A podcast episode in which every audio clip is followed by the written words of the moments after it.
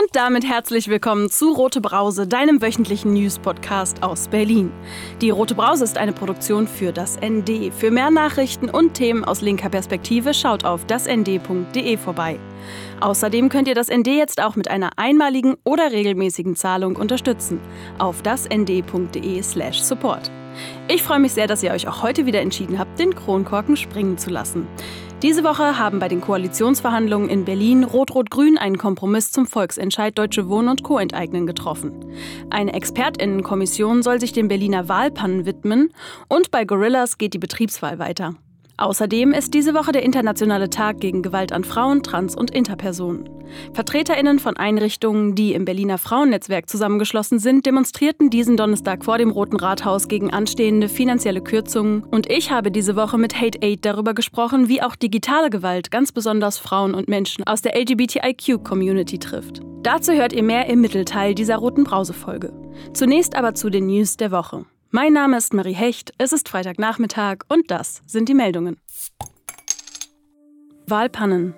Der Berliner Senat hat die Einsetzung einer Expertinnenkommission beschlossen, die die Pannen bei den Wahlen in der Hauptstadt aufarbeiten soll. Dies teilte Innensenator Andreas Geisel, SPD, diesen Dienstag mit. Die 20-köpfige Expertenkommission Wahl in Berlin soll ihre Arbeit Anfang Dezember aufnehmen. Bei den Wahlen zum Bundestag, zum Abgeordnetenhaus, den Bezirksverordnetenversammlungen sowie der Abstimmung über den Volksentscheid Deutsche Wohnen und Co. enteignen am 26. September seien zahlreiche Probleme und Unregelmäßigkeiten im Ablauf aufgetreten. Die Expertinnenkommission solle systematisch die Ursachen analysieren, aufgetretene Probleme aufarbeiten und Handlungsempfehlungen für die Durchführung künftiger Wahlen geben, hieß es. Die Mitglieder der Kommission kommen aus den Bereichen Recht, Wissenschaft und Verwaltung sowie aus der Zivilgesellschaft. Volksentscheid. In den Berliner rot-rot-grünen Koalitionsverhandlungen einigten sich SPD, Linke und Grüne diese Woche auf einen Kompromiss zum Volksentscheid Deutsche Wohnen und Co. enteignen. Dabei geht die diese Dienstagnacht geschlossene Vereinbarung nur wenig über die Vereinbarung im Sondierungspapier von Oktober hinaus. In der Vereinbarung heißt es, eine einzusetzende Expertenkommission solle innerhalb eines Jahres Möglichkeiten, Wege und Voraussetzungen der Umsetzung des Volksbegehrens prüfen und eine Empfehlung für den Senat erarbeiten, der dann eine Entscheidung trifft. Für die Zusammensetzung der Kommission soll der Senat laut Koalitionsvereinbarung nach seiner Konstituierung 100 Tage Zeit haben. Im Sondierungspapier heißt es weiterhin, dass die Kommission unter Beteiligung der Initiative des Volksbegehrens gebildet werden soll. Welchen Anteil sie daran haben wird, ist jedoch nicht geregelt. SprecherInnen der Initiative Deutsche Wohnen und Co. enteignen zeigten diese Woche ihr Empören in Hinblick auf diesen Kompromiss der Politik. Sie warfen besonders der SPD vor, die Umsetzung des Volksentscheides zu verzögern. Auch der Berliner Mieterverein nannte die Regelung ein Armutszeugnis. Er wies darauf hin, dass bei Ausschöpfung des Zeitrahmens eine Empfehlung erst im Frühjahr 2023 abgegeben werden könne. Die Eckpunkte des Gesetzes würden dann erst zwei Jahre nach Regierungsantritt stehen. Die Koalition drücke sich um eine politische Umsetzung des Volksentscheides, so der Berliner Mieterverein. Gorillas. Die Betriebsratswahl bei dem umstrittenen Supermarkt-Lieferdienst Gorillas kann fortgesetzt werden. Dies entschied das Landesarbeitsgericht Berlin-Brandenburg diesen Dienstag. Mit einem Antrag auf einstweilige Verfügung vor der nächsthöchsten Instanz hatte das Management des Lieferdienstes Gorillas diese Woche versucht, die Betriebswahlen der KurierfahrerInnen erneut zu verhindern. Die Betriebswahlen der Mitarbeitenden von Gorillas laufen seit diesem Montag. Mehr zu diesem Thema könnt ihr in der roten Brause von letzter Woche, Folge 56 Riders Rise Up, nachhören. Einfach zu Minute 5 vorspringen. Gewalt gegen Frauen. VertreterInnen von Einrichtungen, die im Berliner Frauennetzwerk zusammengeschlossen sind, demonstrierten diesen Donnerstag vor dem Roten Rathaus. Angesichts des 25. Novembers des Internationalen Tages gegen Gewalt an Frauen, Trans- und Interpersonen forderte der Verbund vom Berliner Senat, sich stärker für Schutzmaßnahmen und Prävention zu engagieren. Während die Gewalt gegen Frauen auch in der Hauptstadt zunimmt, müssten viele Projekte und Einrichtungen mit Kürzungen im kommenden Jahr rechnen und mit jährlichen Zuwendungsbescheiden jonglieren. Die Demonstrierenden forderten die Politik auf, Projekte, die Hilfeschutz und Beratung anbieten, dauerhaft abzusichern und finanziell besser auszustatten. Alle Berliner Projekte und Einrichtungen, die Frauen unterstützen und derzeit von starken finanziellen Kürzungen bedroht sind, haben sich auf Social Media unter Femprojekt sichern zusammengeschlossen und bitten um Unterstützung ihrer Forderungen. Verschenke doppelte Solidarität zu Weihnachten. Mit dem ND Geschenk-Abo bekommen deine Liebsten drei Monate lang die Wochenendausgabe des ND nach Hause geliefert. Außerdem können sie täglich unsere Tagesausgabe als E-Paper lesen. Als Dank bekommst du 250 Gramm Soli-Kaffee von uns. Damit unterstützt du nicht nur das ND, sondern auch die Frauenkooperative Abrolma aus Honduras. Für insgesamt nur 45 Euro. Mehr Infos auf dasnd.de slash Weihnachtsaktion. Ihr hört die Rote Brause und das waren die Wochenmeldungen aus linker Perspektive. Frauen sind eine der am meisten gefährdeten Gruppen im Internet. Sie sind besonders brutalen Formen digitaler Gewalt ausgesetzt. 30 Prozent der Frauen in der EU haben Angst, laut einer Umfrage der Organisation Hate Aid, dass Nacktbilder ohne ihre Zustimmung online veröffentlicht werden könnten. Über die Hälfte der Frauen äußert aus Angst vor Hass ihre Meinung im Internet seltener und 43 Prozent der befragten Frauen bewegen sich aufgrund von möglichen Angriffen grundsätzlich vorsichtiger und anonymer in den sozialen Medien. Das Internet wird so zu einem Raum, in dem Menschen durch Hass und Gewalt zum Verstummen gebracht werden. Die Berliner Organisation Hate Aid berät Betroffene von digitaler Gewalt und leistet Aufklärungsarbeit. Anlässlich des Internationalen Tages gegen Gewalt gegen Frauen, Trans- und Interpersonen habe ich mit Basma von Hate Aid über digitale Gewalt und Hass im Netz gesprochen. Zu Gast in der Roten Brause ist heute Basma von der digitalen Beratungsstelle Hate Aid. Wir sprechen heute anlässlich des Internationalen Tages gegen Gewalt an Frauen, Trans- und Interpersonen diese Woche über digitale Gewalt und Hass im Netz. Ja, herzlich willkommen, Basma. Hallo. Ich freue mich, dass ich da sein kann. Zum Anfang wäre so meine Frage, was ist denn eigentlich digitale Gewalt? Wir benutzen den Begriff digitale Gewalt. Das ist kein rechtlicher Begriff, sondern es ist einfach nur ein Begriff, ein Sammelbegriff für alle Formen von Gewalt, die es online gibt. Das heißt, wir sind selber immer wieder überrascht über die neuen Formen, die Menschen finden, um sich online anzufeinden. Das kann natürlich anfangen von Beleidigung bis hin zu, das heißt Doxing, also Verbreitung von äh, sensiblen oder personenbezogenen Daten, wie zum Beispiel die Adresse oder Fotos oder so. Aber auch Verleumdung, dass Menschen erpresst werden, Vergewaltigungswünsche, Gewaltfantasien, aber auch zum Beispiel Bewertungen, irgendwelche Google-Rezensionen. Das zählt alles zu digitaler Gewalt. Und das muss auch nicht auf Social Media passieren, sondern das kann auch einfach per Mail passieren, wie ich gesagt habe, auch über Google-Rezensionen oder auch einfach auf Blogs. Also die Formen von digitaler Gewalt sind sehr unterschiedlich. Es kann auch SMS sein. Diese Woche, genau, ist ja der internationale Tag gegen Gewalt an Frauen, Trans- und Interpersonen, der darauf hinweisen soll, dass diese Personen in unserer Gesellschaft einem erhöhten Gewaltlevel auch ausgesetzt sind und viel unter Gewalt leiden. Wenn wir jetzt über digitale Gewalt sprechen, wie sind denn speziell Frauen, Trans- und Interpersonen im Netz von digitaler Gewalt betroffen? Bei Frauen ist es zum Beispiel so, da gibt es auch andere Formen von Gewalt. Aktuell ist es, glaube ich, etwa 65 Prozent der Fälle, die wir zur Kanzlei weitergeleitet haben, betreffen Frauen. Obwohl bei uns in der Beratung, ich glaube, so 50-50 ist. Und da ist nochmal klarer, weil die Art von Gewalt, die sie betreffen, ist nochmal viel brutaler. Zum Beispiel Vergewaltigungswünsche, davon sind fast nur Frauen betroffen sehr viele Gewaltfantasien. Also da bekommen wir teilweise von Betroffenen Nachrichten, wo es ganz ins Details beschrieben wird, wie sie vergewaltigt werden sollten, auch mit sehr, mit sehr klaren Andeutungen. Da ist auch sehr viel diese Emotionalität von Frauen wird oft auch angegriffen, sehr viel auch ihre Sexualität. Da kann man auch ganz klar sehen, die Art und Form von Gewalt ist nochmal ganz anders als die, die vielleicht Männern ausgesetzt ist. Genau, und bei Frauen ist nochmal eine andere Form, zum Beispiel Deepfakes. Also da wird zum Beispiel ein Nacktfoto und da wird ein Gesicht von einer anderen Frau auf dieses Nacktfoto reinmontiert und irgendwo veröffentlicht als Methode, um zum Beispiel diese Frau zu erpressen. Das erleben wir oft. Oder auch, dass zum Beispiel dass die Nummer von einer Frau veröffentlicht wird, damit ihr Dickpics geschickt werden. Genau, bei Transpersonen ist es oft, Deadnaming ist oft ein Thema, dass ihre ähm, altverwendete Namen, die aber von ihnen nicht mehr gewünscht sind zu verwenden, doch verwendet werden, um sie auch zu erpressen. Damit wird auch gezielt bestimmte Gefühle auszulösen, also auch sie zu triggern, emotional zu erpressen, unter Druck zu setzen. In welcher Form unterscheidet sich diese Art von Gewalt von anderen Formen, die im reellen Leben, oder nicht reellen, aber digital ist auch reell, aber in dem direkten auf der Straße oder am Arbeitsplatz oder wie auch immer stattfinden? Ja, das ist echt ein sehr trauriges Thema, weil sehr oft ist es so, wenn eine Person auf der Straße Gewalt erfährt, dann ist es für sie erstmal klar, dass es eine Form von Gewalt auch vor allem, wenn es physische Gewalt war.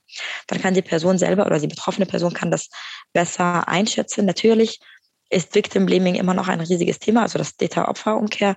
Aber für die Betroffenen selber ist es viel einfacher einzuschätzen. Und was wir aber leider in der Beratung oft erleben, dass Menschen sich an uns wenden, Also wenn sie wirklich sehr viel auch aushalten mussten, weil sie oft selber denken, das ist normal, damit muss ich irgendwie klarkommen, das gehört zu dieser digitalen Welt.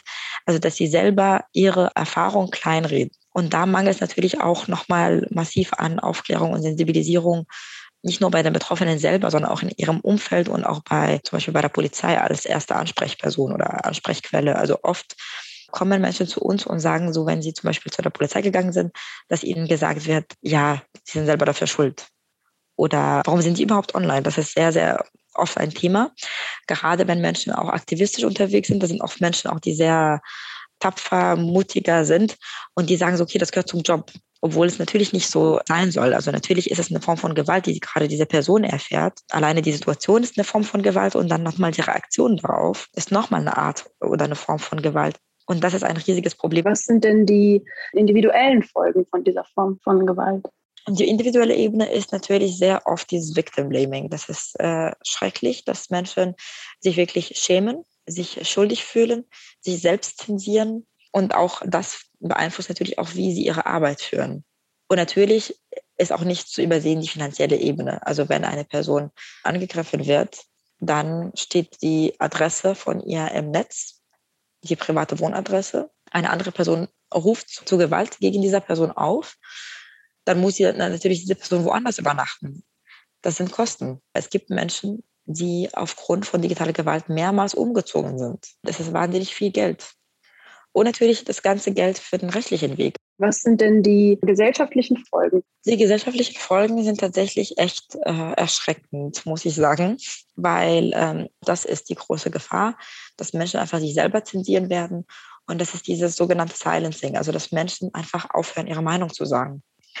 Und das erleben wir. Da gibt es auch Studien dafür, wie viele Menschen sich vom Netz zurückziehen, wie viele Menschen ihre Meinung nicht mehr offen sagen. Und genau diese Frage ist ja eine Verschiebung des politischen Diskurses. Wie ist denn euer Bestreben, das zu ändern oder was beobachtet ihr, wie das verändert werden kann und was sind eure Ansätze? Wir beschäftigen uns mit drei Ebenen sozusagen. Auf der ersten Ebene ist mit der einzelnen Person. Wenn eine Person sich an uns wendet, ist es ganz wichtig, mit ihr zu reden und zu besprechen, was braucht sie gerade und nochmal äh, zu fragen, wie es ihr geht. Also es klingt sehr banal, aber sehr oft sagen uns Menschen, ihr seid die erste Organisation oder die erste Person, die uns tatsächlich fragt, wie es uns geht weil einfach mit der Situation sehr äh, oberflächlich umgegangen wird. Du kannst dich auch wegen digitaler Gewalt krank schreiben lassen, wenn es dir schlecht geht. Oder wenn du merkst, du bist nicht mehr fähig, weil es gibt Menschen, die reden mit uns, wo wir auch schon merken, eigentlich ist diese Person gerade kurz, sie braucht einfach eine Auszeit. Und dass wir das einfach ihr sagen, also als, als externe Quelle, ich glaube, das bringt denen sehr viel als erster Ebene. Und dann natürlich zu gucken, wie kann Schutz gewährleistet werden weil Frauen und Menschen aus der LGBTIQ-Community sind oft gezielt angefeindet. Und da erleben wir auch so bestimmte Verhaltensmuster, zum Beispiel im Netz, dass wenn die besonders aktiv sind, dass von denen ihre Privatadresse rausgesucht wird und dass sie dann veröffentlicht wird. Und das ist natürlich nochmal eine enorme Gefahr. Und da sprechen wir natürlich mit den Personen, was können sie alles präventiv machen, was können sie in Akutsituationen machen, was passt gerade zu dem einzelnen Fall und so weiter. Ansonsten ist es ganz wichtig, natürlich nachhaltig eine Veränderung zu erreichen. Und nachhaltig sehen wir in dem Sinne, dass natürlich auch die Gesetze eine Veränderung haben können. Zum Beispiel, dass es jetzt diese Gesetzesänderung bezüglich der Äußerung von Vergewaltigungswünsche gibt. Das ist eine gute und positive Veränderung. Und da ist nochmal ganz wichtig, dass wir wollen, dass für Betroffenen diesen rechtlichen Weg mehr ermöglicht wird, indem wir mit Kooperationskanzleien arbeiten und Fälle gegebenenfalls auch weiterleiten und dafür dann die Prozesskostenfinanzierung übernehmen. Was rätst du denn jetzt zum Beispiel allen ZuhörerInnen zum Thema digitale Gewalt als Beratungsperson? Person? Jede Person und jeder Fall ist, muss man sich einzeln angucken. Da gibt es gar nicht so einen Guideline. Aber was ich jeder Person natürlich empfehlen würde, ist in der Situation erstmal sich selber zu fragen, wie geht es mir, was macht es mit mir aus? Einfach kurz Pause zu machen, zu gucken, nachzudenken, zu empfinden, weil manchmal dauert es immer ein paar Tage, bis das passiert. Also das habe ich auch oft erfahren, wenn ich mit einer Person direkt am nächsten Tag gesprochen habe. Dann erzählt mir, wie es eh geht. Ja, jetzt irgendwie alles ganz gut. Aber dann eine, zwei Wochen später, wenn wir dann nochmal sprechen, sagt die Person dann so, ja, ich habe doch gemerkt, ich konnte dann irgendwie doch nicht so ganz gut schlafen oder irgendwie, das hat mir doch irgendwelche andere Gefühle ausgelöst. Und da ist nochmal ganz wichtig, einfach aufmerksam zu sein und weich mit sich selber zu sein und zu gucken, okay, was brauche ich jetzt einfach gerade? Am besten natürlich auch mit nahestehenden Personen zu sprechen, und je nach Kontext, also natürlich gibt es Menschen, die einfach online im Netz aktiv sind und sie erfahren Gewalt, aber es gibt Menschen, wie zum Beispiel jetzt äh, du, wenn du jetzt irgendwie als Redakteurin oder Journalistin Gewalt erfährst, dann erfährst du das auch aufgrund von deinem Job. Und da finde ich es natürlich total wichtig, auch dem Arbeitgeber oder Arbeitgeberin mit einzubeziehen. Was wir sonst aber empfehlen, natürlich so gut wie möglich sensible oder persönliche Daten zu minimieren, also dass sie nicht online stehen. Voll oft ist es so, dass man zum Beispiel bei einer alten LinkedIn-Bewerbung ist vielleicht nochmal die alte Wohnadresse drauf oder das Geburtsdatum oder es sind doch irgendwelche alte Fotos online oder auf irgendeinem Sportverein steht doch die Adresse. Das klingt sehr, sehr banal, aber sehr oft, wenn wir selber eine kurze Recherche über sie machen, manchmal finden wir wahnsinnig viele Daten über sie und auch sehr sensible Daten, die auch missbraucht werden können. Und da ist es total wichtig, dass jede Person selber so eine Art Privatsphärencheck führt. Einfach eine kurze Google-Recherche macht und guckt, okay, was ist für mich im Netz? Und kann das äh, negativ gegen mich verwendet werden oder nicht? Was wir auch sonst empfehlen für natürlich Menschen, die im Aktivismusbereich arbeiten, eine Melderegisterauskunftssperre zu beantragen. Das ist so, dass man beim Bürgeramt mit relativ wenig Aufwand die Wohnadresse von Menschen erfragen kann. Man muss nur zwei Informationen geben, Name und vielleicht zum Beispiel Geburtsdatum oder Name und alte Wohnadresse. Und deshalb empfehlen wir, dass man äh, so eine Sperre beantragt, damit diese Information nicht weitergegeben wird an dritte Personen und natürlich auch sich über die eigene IT-Sicherheit Gedanken zu machen. Also welche Passwörter benutze ich? Benutze ich auf alle unterschiedlichen Plattformen unterschiedliche Passwörter? Sind die Passwörter kompliziert oder sind sie irgendwie Name und Geburtsdatum? Also dass man da sich Gedanken drüber macht. Und auch, was wir sonst natürlich immer empfehlen, gerade auch weil viele Frauen von Hacking oder Cyberangriffen betroffen sind, also dass sie immer ihre Updates machen, also alle Softwares updaten weil Updates heißen ja eigentlich Sicherheitslücken. Und sobald es ein neues Update gibt, ist diese Sicherheitslücke jetzt abgedeckt. Ich habe jetzt schon öfter gesehen, dass so Aktivistinnen, denen ich folge auf Instagram oder so, dass sie zum Beispiel Hasskommentare veröffentlichen und in ihre Stories stellen, um sich dagegen zu wehren. Ist das ein gutes Mittel, um dagegen vorzugehen? Was wir auf jeden Fall empfehlen, immer Solidarität zu zeigen und auch nach Solidarität zu fragen. Weil es gab 2019 eine Studie, die hat ganz konkret diese Frage gestellt, von wem kommt der Hass? Und da haben sie festgestellt, das sind fünf Prozent der UserInnen, die aber für 50 Prozent zuständig sind. Das heißt, es ist wirklich eine kleine Minderheit, die aber sehr, sehr laut ist. Und deshalb ist auch nochmal ganz wichtig, dagegen Rede zu leisten, weil es gibt eine sehr, sehr große Mehrheit, die einfach mitliest.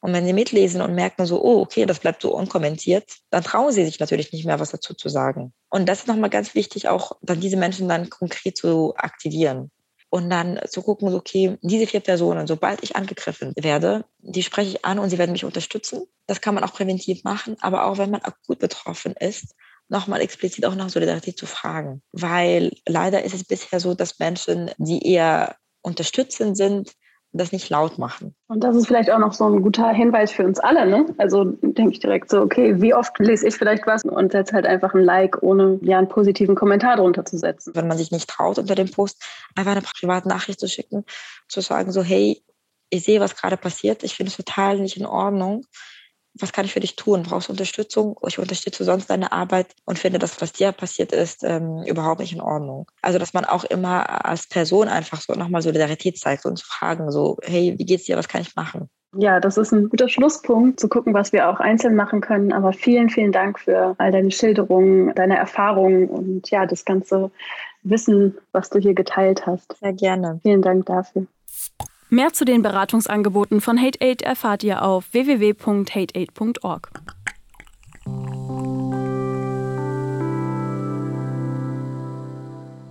Die rote Brause kannst du jetzt übrigens auch trinken, dank freundlicher Unterstützung durch Ostmost. Die Berliner Getränkemarke steht für ökologische Systemveränderung in der Landwirtschaft und einen nachhaltigen Umgang mit Ressourcen. Außerdem gehen 20 Cent pro verkaufter rote Brauseflasche an den Verein Women in Exile. Wie du den Rote Brause Podcast sonst noch unterstützen kannst, erfährst du auf dasnd.de slash support. Schreib uns auch gerne an podcast.nd-online.de. Und jetzt zum Kommentar der Woche. Der kommt wie immer direkt aus der Redaktion des ND. Diese Woche fordert Hauptstadtregion-Redakteurin Claudia Krieg einen Opferschutz, der sich auch so nennen darf. Behörden als Mittäter. Dass Gewalt gegen Frauen und vor allem gegen Mütter in Deutschland ein selten besprochenes Thema ist, ist nicht nur ein Problem für die Betroffenen. Es ist auch ein Problem für die Gesellschaft. Denn viele Menschen betrachten sich als dafür nicht zuständig, sind unsicher, was zu tun ist, haben selbst Angst. Das erlaubt es Tätern immer wieder machtvoll und gewalttätig zu agieren und dafür nicht zur Verantwortung gezogen zu werden. Die Struktur wird nicht angetastet. Nur allmählich öffnet sich die Debatte um Gewalt gegen Frauen und Kinder, die immer mehr zunimmt, einer Öffentlichkeit. Darin geht es viel um den Ausbau des Hilfesystems, das es Frauen erleichtern soll, einen Weg aus offensichtlich gewaltvollen Beziehungen zu finden und zur Ruhe zu kommen. Aber was ist mit denjenigen, die nicht in dieses Hilfesystem passen, die in ihren Wohnungen bleiben und nicht ins Frauenhaus flüchten wollen? Die Behörden misstrauen, weil sie befürchten müssen, von diesen diskriminiert zu werden, die ihren Kindern ermöglichen wollen, den Kontakt zum Vater aufrechtzuerhalten, auch wenn sie Angst haben, dass sich die gewaltvolle Beziehung fortsetzt. Sie sind damit weitestgehend allein. Das kann man an den Schilderungen der Frauen sehen, die versuchen, trotz der enormen Belastung ihren eigenen Trennungsweg zu gehen. Keine freundschaftlichen Netzwerke, keine Nachbarschaft, keine familiären Unterstützerinnen können dauerhaft in eine toxische, also vergiftete Beziehung intervenieren und wirkliche Hilfe bieten. Dafür müssen Recht und Rechtsvertreterinnen zur Verfügung stehen, die Menschen mit Gewalterfahrungen den Opferschutz anbieten, den sie brauchen, und nicht einen, der ihre Situation noch verschlimmert. Das waren die sprudelig-spritzigen Brause-News dieser Woche. Aus Berlin, aus linker Perspektive. Rote Brause, der News-Podcast des ND. Von und mit Marie Hecht, jeden Freitagnachmittag. Aktuelle Meldungen findet ihr täglich im Blatt oder auf dasnd.de. Alle Folgen vom Rote Brause Podcast findet ihr überall da, wo es Podcasts gibt und unter dasnd.de slash rotebrause. Und nicht vergessen, abonnieren, informieren, weitersagen, austrinken. Folgt der Roten Brause auf Spotify oder abonniert sie im Apple Podcast. Und bitte hinterlasst uns bei iTunes unbedingt Bewertungen und eure Kommentare. Wenn ihr sonst noch etwas loswerden wollt, schreibt eine Mail an podcast.nd-online.de. Ich mache jetzt Feierabend. Prost!